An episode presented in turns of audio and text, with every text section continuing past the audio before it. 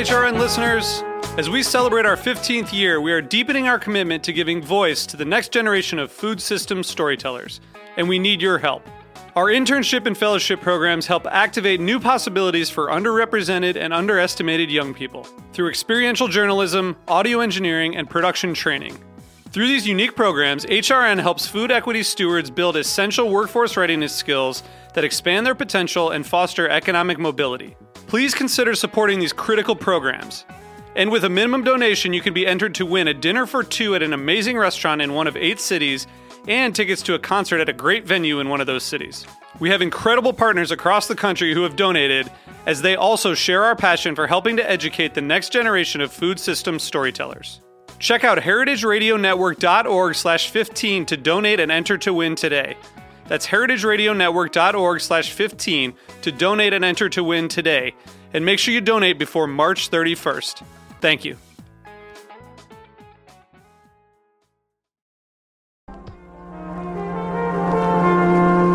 Broadcasting live from Roberta's in Bushwick, Brooklyn, you're listening to HeritageRadioNetwork.com.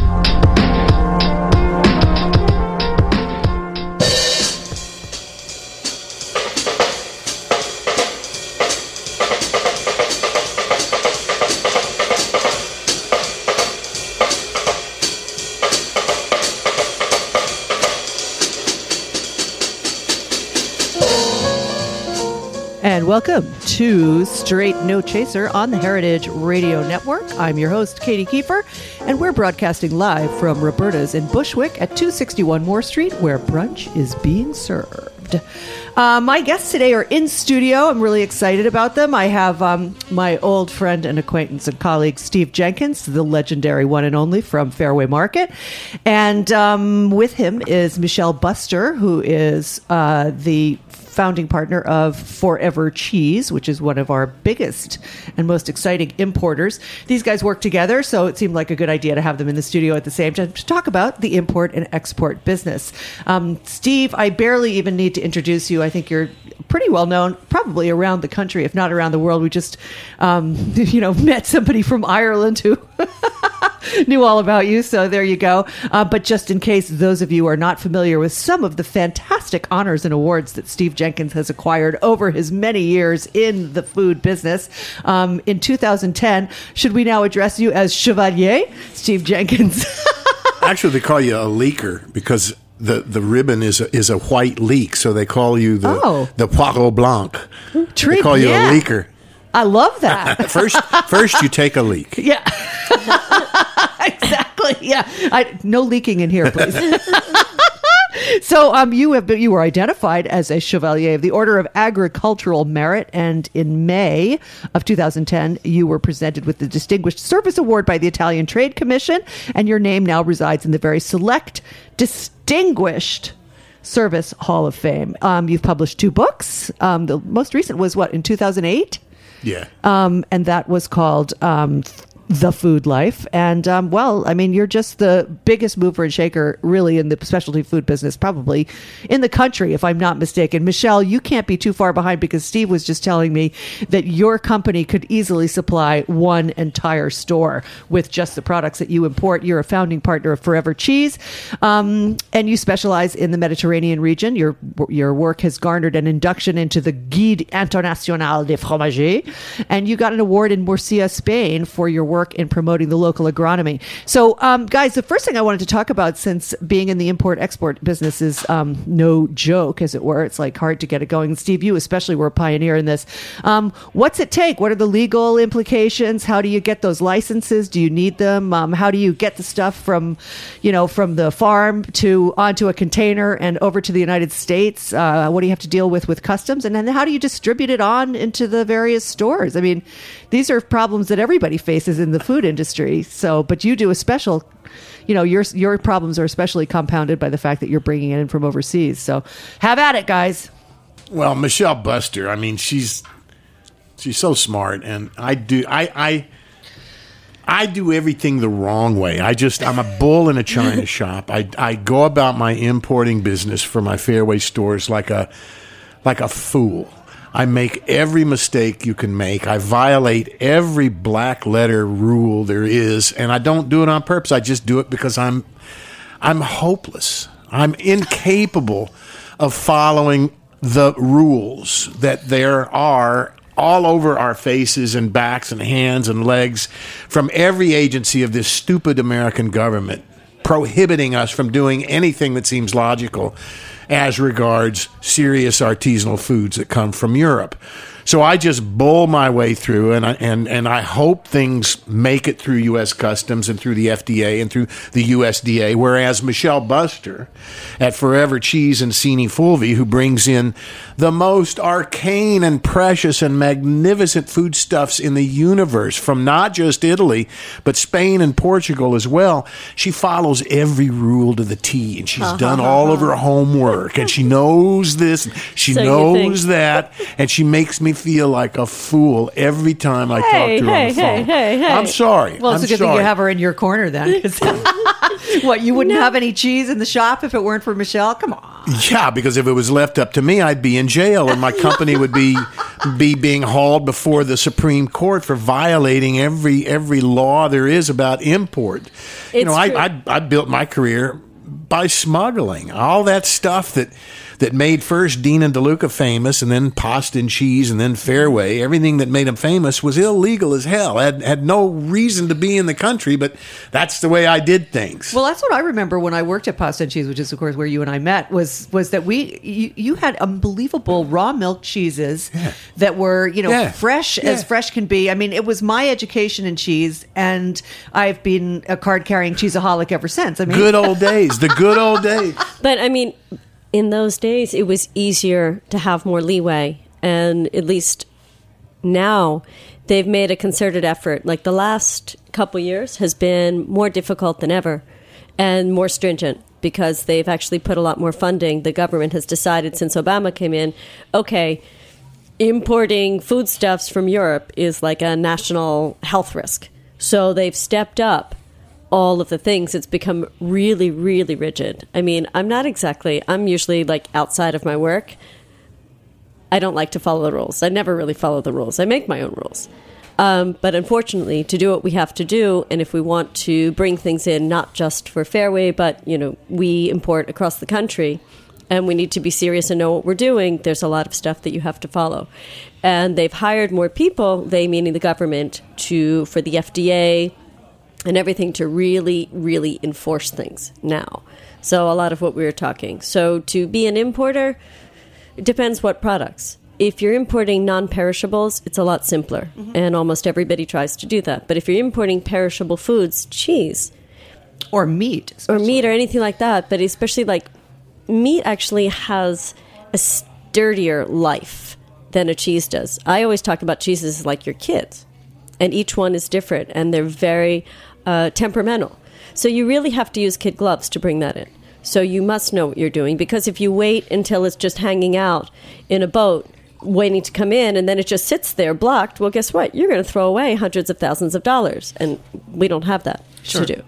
So you have to know that if you're bringing in that it's um, they have their FDA numbers, that they're called what they are, that you can declare which kind of product it is, if it's goat or it's cow or if it's sheep. And really, if you don't have all your paperwork, since like 9 11, they instated little by little that you need to have a pre notify. So you have to have all the data transmitted in advance, even before all of my stuff goes to um, the places where they're consolidated in Europe. All the data has to be there before it loads the boat, and so that it's already in the system. This is the product that's going. This is who's shipping it. This is traceable back, so that if there's any problems, they have it. And that's part of over the last four years the new rules that came into effect, which means that all your product has to be there much sooner which means you have to turn it sooner because it can't just sit there indefinitely. right? Especially cheeses. I mean, cured meats, yeah. But cheese, you're you're as you said, you're out you're out shit out of luck basically. You know, Katy, Katy, Katy. If our, our listeners are thinking, well, you know, how does this affect me, and who really cares? Because all this stuff is is really precious, imported food, imported meats, and imported cheeses and oils and vinegars. Who really needs them? I'd rather support the American food artisan, and the heck with these Portuguese and Spaniards and Italians. Well, that's not the way it really is. The truth is, is the stuff that Michelle brings in is the most precious, most most unforgettable, most necessary foodstuffs that you could possibly want to get your hands on as an American. I don't care where you live. The stuff that, that she brings in that I get to I get to take part in is just the most magnificent stuff in the universe. We're talking Iberico ham here. That Iberico ham leaves the realm of of, of of of judging something elemental and edible. It leaves the realm of that. It's that special. Iberico ham is something that's sanctified and, and magical. And once you've you've tasted it, you'll, you'll understand what I'm saying to you. It's not it's not ham. It's not meat. It's it's not even something that's a foodstuff. It's something just rarefied and, and magical and different. So we're talking about Iberico ham here, and we're talking about the great regional cheeses of Spain here, from Asturias and and and uh, and, and Valencia and, and, and Catalonia. These are Hey, these are cheeses that are not recreated here in America. We can brag all we want about our wonderful fledgling American artisanal cheese industry, but but we ain't got nothing as good as these these Portuguese and these Spaniards are doing now. Olive oil, yeah, we've got a couple of oils that I would allow in the house that come from California uh, or Arizona or even Mexico, but they can't hold a candle to the olive oils that Michelle and I are bringing in from Portugal and every region in Spain that produces olive oil. So you can poo poo all you want what we're talking about today about having so much trouble with imports. But if you understood the significance of the foodstuffs that Michelle imports and that I import, you, you, you'd have some respect for the frustrations that we're going through every day with, with, with big government. Yeah. Well, I mean, I think it's interesting that uh, this is just a total aside, but you're talking about, you know, how the FDA has hired more inspectors and they're giving you more of a trouble. And then I'm thinking back to how much difficulty we have in guaranteeing the food safety of our own foodstuffs in the United States. And a lot of the reason for that has been laid at the doors of not having enough funding for inspectors. You're exactly right. So, uh, you know, it's, it's really ironic. I get a me. report every day on food safety from the federal government and from this guy Marler, Mm-hmm. I is read a, Bill. who is yeah Bill Yeah. Marler, who's a who's a made it his mission in life is to get after these big companies with filthy ground beef and filthy melons and filthy watercress or whatever, Yeah. and, and, and get on their case. So I'm I, every day I'm spending time with food safety. Believe me, I, I understand it. Yeah, Do you want to hear a funny, like a quirky thing? Yeah. Um, hazelnuts that I bring in from Italy, because there's there's a huge. Um, how do you talk? In Oregon, they grow a lot of hazelnuts. Yes, they do. So there's a big coalition to protect that growth. So when I bring in hazelnuts from Italy, from Rome, they are subject to a different inspection. They have to be inspected. Somebody takes them. You have to pay. It's more about paying. So I pay money, mm-hmm. and that like kind of goes into the fund to protect the national growth of the hazelnuts there. Now they might be doing this with pistachios. I might have to alter some of the things I bring in because they're thinking about putting the same regulations that everything you bring that has pistachios has to be stopped, that has to have a special certificate, a special inspection, and you have to pay on top of it. And if you're bringing in Sicilian pistachios, that to me cost me $18 a pound, which is crazy, the ones from uh, Sicily. And then on top of it, I have to pay another uh, duty before I then sell it. My customers can't afford to Sure. to buy it and then to resell it in a store so that or a restaurant to use them at that. But it's all about it's the protectionist nature of the tariff, which also has to do with why we pay duties on the cheeses that come in. Of course, yeah. One thing I was uh, curious about was, um, you know, companies like Fairway or your company, Michelle, obviously have an impact on the local economies of the towns and, and regions that you're importing from. So if these tariffs become, say, for instance, you can't bring pistachios in anymore. What kind of impact do you think that will have on the growers in Sicily? I mean, where are there other markets, and, and where are there other markets that are as lucrative as the United States? I don't know so much. I mean, we don't do a big part in the pistachio, but like That's just an when example. when when Spain decided that we needed these, um, we were talking about earlier that they needed a special certificate Mm-hmm. in order to do the cheeses. It affected the little people very much because they didn't want they had to pay extra money. So if they only had mm, twenty pounds of cheese to give me, but they had to pay sixty dollars to pay someone to do the certificate, or they had to drive. Some of them had to drive an hour and a half each way Yeah. to go and get the paperwork It's a big done. deal. They lose a day. So they just said, I'm sorry. I love the don't idea of being in the. States, but I don't need this business. It's all sold here. So and that's I our loss. Everybody's lost. And for somebody, for me, um, when you have a product, when you're a small artisan and you have all your products sold, you don't want more hassles. And uh, to do what I do, one of the things Steve and I were talking about, I've, I was able to get the. Um, was able to work with the artisans so that they would trust that I would bring their product in a certain way and bring it into their marketplace. So it was a huge win for me, and I felt really excited. So that was a huge obstacle for the both of us to not be able to do it. So being able to like get rid of that, which helped our entire industry, but also allowed me to then have this supply of being able to bring to the states these really cool sought after products that they would line up for in Spain to get Yeah. was just priceless in being able to get through it. But otherwise, they couldn't afford to. Yeah, absolutely. No, I, I think it's really interesting that the United States has such a protectionist, a, you know, attitude towards uh, importing, um, and yet we want to export our product so much. I mean, we have so many products here that are not necessarily, um, you know, artisanal products. Yeah, but we export commodity stuff like wheat and corn and that Yeah. business. We don't. we don't have any little beef. little artisans that are exporting anything at all. Yeah. and you got to remember, you got to back up a bit because it was December thirty first, two thousand ten, when we rolled into two thousand eleven, when the hundred and tenth Congress rammed through in the middle of the night this zero tolerance bill that uh, forbids any foodborne illnesses uh, from anywhere, and they're they're training the light on European foods, which are immaculate. Yeah. which we've never had any problems with. We've never had any E. coli issues with with imported foods, whether it's a cheese or a meat or whatever. But every day there's another recall from some American-made, domestic-made. Uh, fruit or vegetable or or or, Or cattle product or cream puff or, or chicken. Mm-hmm. melon or or something that's that's contaminated with filth. Did you know And about I would say to the FDA, you know, look look in your own front yard. Stop bothering the European uh, uh, importers, and and look at look at people in this country that are producing food and making schools kids eat pink slime and that kind of thing.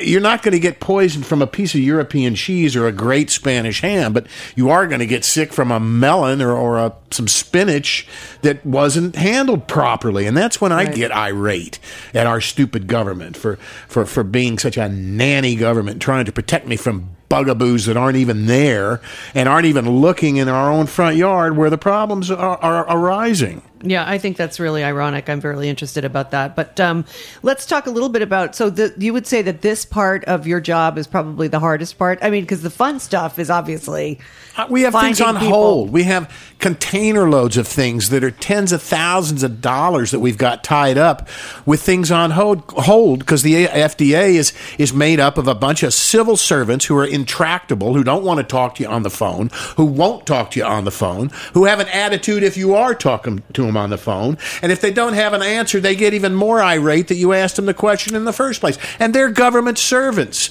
and they act like Michelle and I and all the other importers are working for them, and it makes me crazy. yeah. I I'm- have I'm to hearing say that, I, I do find some people who really want to help. Um, it's just really difficult. The the volume is so huge, and I try and make them when I find somebody on the phone. I try and make them understand really what it means that it's not just a piece of paper, and that my customers depend on me. That people have so much going on that what I have is perishable and it can't wait.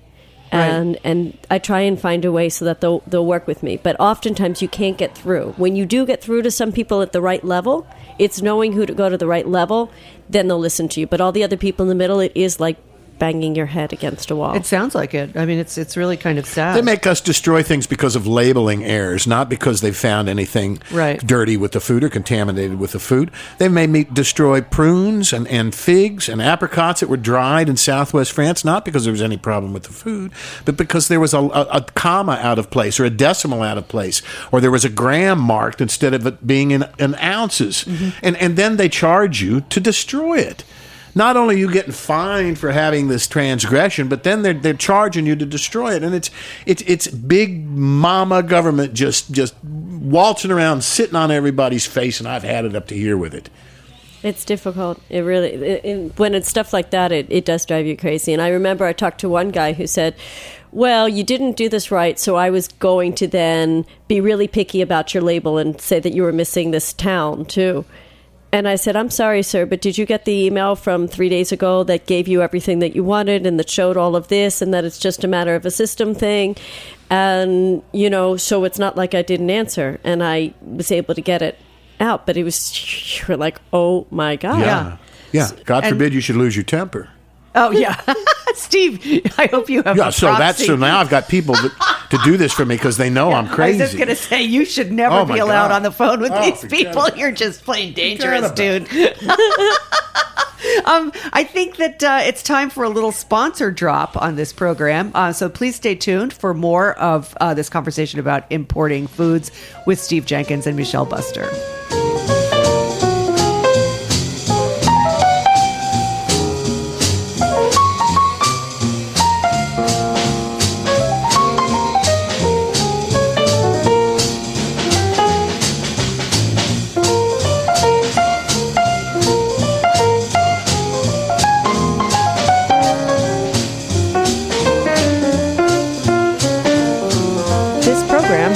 Sponsored by the Hearst Ranch. At Hearst Ranch, ranch manager Cliff Garrison describes their philosophy. Raising cattle on grass is both an ancient practice and one that is standard in much of the modern world. Sometimes the old ways are the right ways. We believe that our methodology is the right one for us. For more information on their premium grass fed beef, visit HearstRanch.com.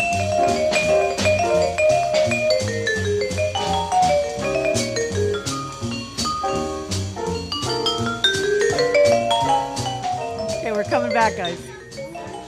Welcome back to Straight No Chaser on the Heritage Radio Network. I'm your host, Katy Keiffer. And in the studio with me is Steve Jenkins from Fairway Market and Michelle Buster from Forever Cheese. We're talking import, export. We're going to move on a little bit now and talk about American cheeses and American artisanal production and sort of how that stacks up uh, against European cheeses. And the first question I have is for you, Steve. Why are American cheeses even more expensive than many European cheeses? Why is that? I mean, how come I can buy Taleggio for sixteen dollars a pound, but I can't buy, you know, uh, Cowgirl Creamery for less than twenty five? Cost of doing business in the United States is much, much, much higher than doing business in any other country that we buy cheese from. It's cheaper to be a European and be in business out in the country than it is in the United States. Is that because Once those again- things are government subsidized? Once though? again, it's because you got the city and the state and the federal government up a your ass. everybody's got rules and everybody's got permits that you've got to buy and everybody's got to be uh, uh, employed properly with proper labor uh, constraints. And there are no easy ways to do anything in this country anymore. It's expensive as sin. That's why the american artisanal cheeses are so bloody expensive. Can it also be transport too? There's when they're artisanal and how they have to transport their products and get it to market, or the the size of their herd or the amount of yield that they get. Wouldn't that all influence as well? Yeah, because they don't have we don't have a distribution channel for an artisan in this country that is smooth enough and efficient enough to create a revenue stream for that artisan to get by. Therefore, that American artisan has to have a number of different distribution channels to have a sheer mass of goods going out to the public in order to make a living to pay those high cost of doing business expenses that they have. So it makes it very difficult for for these American artisanal cheeses to be at a price they were, say, 25 years ago, where everything was, was competitive. More or less it's not that par. way anymore. But- everything is expensive now. But sometimes it is could just be if the artisan decides that they're going to ship themselves and they ship with FedEx or whatever it is because they have a little it's a small order. Yeah, small batch, So right. that increases the cost as well and what it is. Whereas if you bring something if you use a distribution network, if you sell through a distributor, then they can truck it.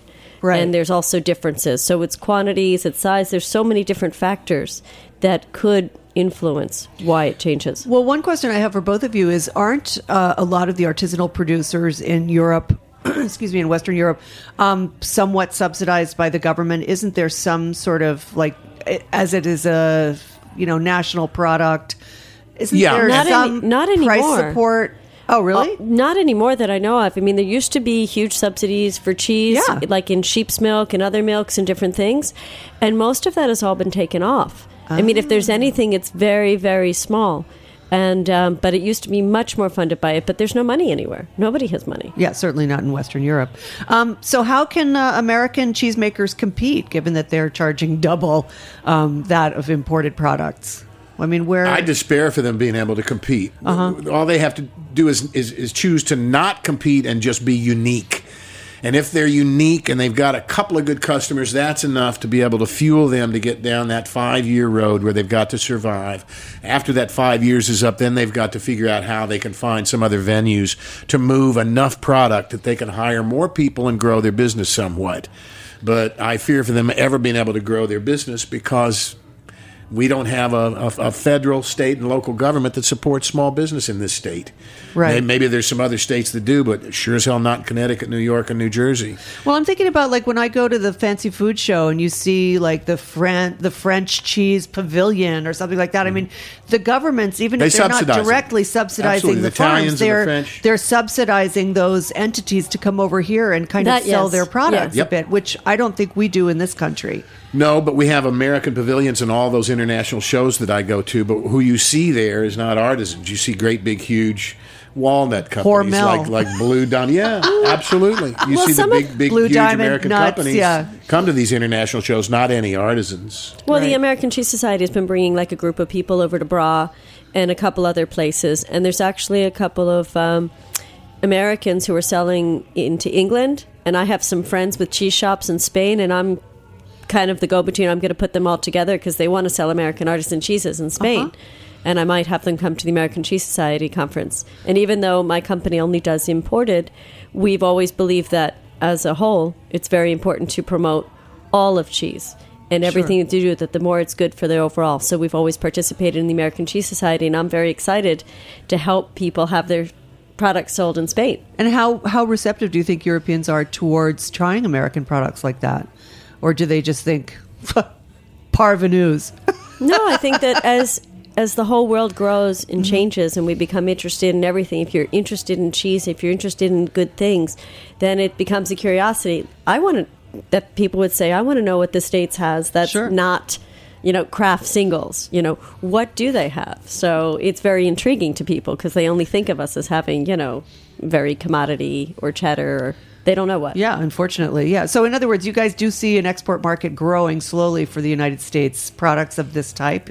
And what if Yeah. they all came together in um, sort of like a, you know, some sort of a giant co-op? I mean, you're talking about the American Cheese Society. Do other are there other trade associations that exist that help push that, you know, American profile of product out into the world? just critical mass. Nobody has time. Mm-hmm. Nobody has time to, to mount an endeavor of that magnitude. It would be fraught with, with government regulation up a your ass. They do everything they could do to thwart the success of a thing like that because they want to get in, in your business. The American government would thwart it, or yes. would, would the Europeans play the Europeans same we payback? wouldn't have any problem with. Would, Our they wouldn't do a payback? Our own government would thwart any anything that we try to do because it's you know that's our business and it can't be easy. Let's just see if we can screw it up for you.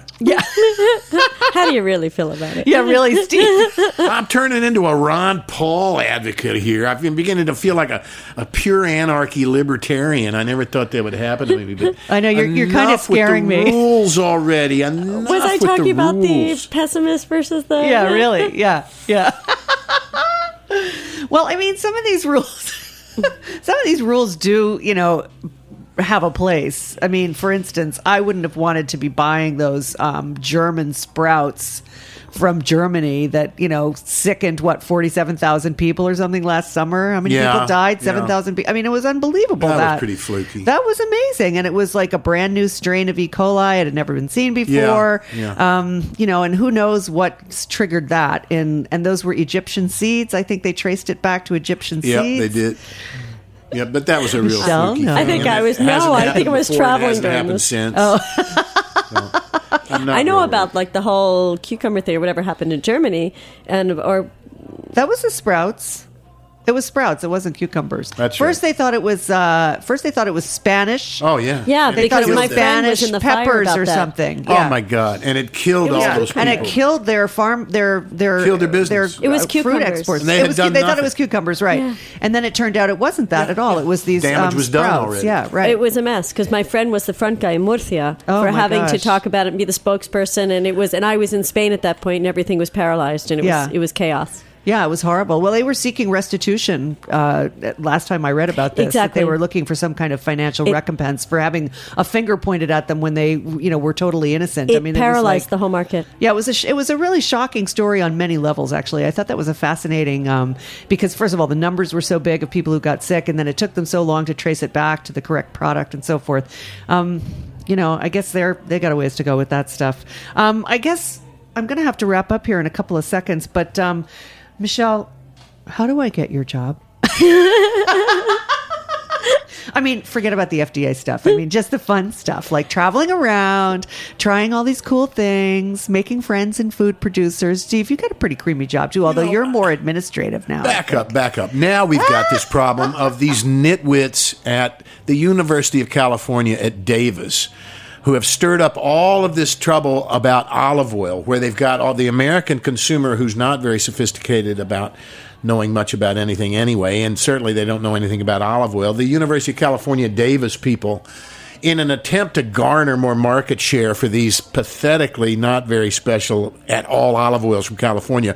They want a bigger market share. They're they're they're painting all of us olive oil importers with the same brush by saying these big, huge Italian outfits are, are fraudulently uh, exporting olive oil that's, that's that's contaminated with linseed oil or blended with hazelnut oil which is total nonsense. You've got bottom feeder supermarkets across this country that buy the cheapest, most horrible olive oil in the world from whatever deadbeat bottom feeding importer in America is bringing in this crap that's blended from from rejected Greek oil with an Italian label and a bunch of crummy Andalusian olive oil blended with it. Yeah, it's not good. There's not a bottle of olive oil in a supermarket across this country that was worthy of being in my kitchens or Michelle's kitchens or Katy Keiffer's kitchen ever. And you got the people in the University of California, Davis, saying, well, all olive oil is like this. So suddenly, all of these, these my, my 100 little tiny olive oil artisans are suspect by the unsophisticated American consumer because of these nitwits at the University of California at Davis. And now they're going to mandate that our federal government test every bit of olive oil that comes into this country, thereby attaching thousands of dollars onto Yeah. every container load of my olive oil, which is just going to drive the price of my olive oil up, all in an attempt for these Californians to get a bigger market share across the United States, which is outrageous. Well, this is another protectionist. I mean, that's very much of, prote- of a piece It's of what we've been talking about. Yeah, eh, exactly. And this this fella, this Tom Mueller, who who meant well with this book that he wrote Oh, called yeah, he was Extra a guest Virgin, on the show. Meant very well. I'm sure he's a really nice guy. He has painted us all with the same brush and got everybody thinking that anybody that's importing olive oil is importing contaminated olive oil, olive oil that's not what it says it is, which is totally and utterly not true at all. This fella Tom Mueller that wrote Extra Virgin doesn't even live in the United States. No, he lives in Italy. Doesn't shop in any shops in the United States. Has no idea what it's like to, uh, uh, the, the scene of great stores in the United States with olive oil. Yet everybody's oh he's the new Michael Pollan darling of the industry because he's he's blown the whistle on this. Total lies, total nonsense. If you believe this extra virgin book, you're a sucker.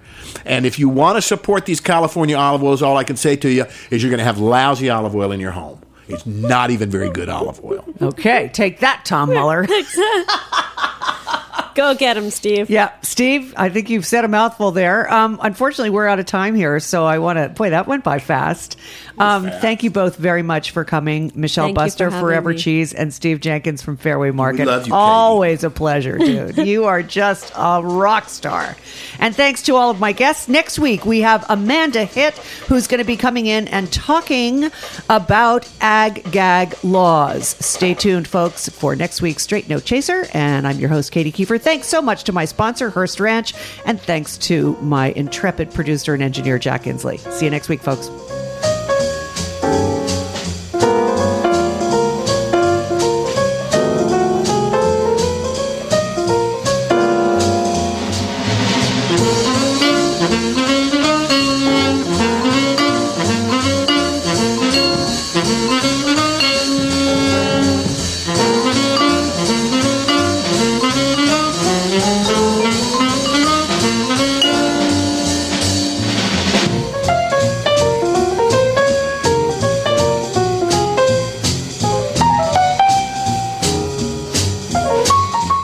Listening to this program on the Heritage Radio Network. You can find all of our archived programs on heritageradionetwork.com, as well as a schedule of upcoming live shows. You can also podcast all of our programs on iTunes by searching Heritage Radio Network in the iTunes Store. You can find us on Facebook and follow us on Twitter for up to date news and information. Thanks for listening.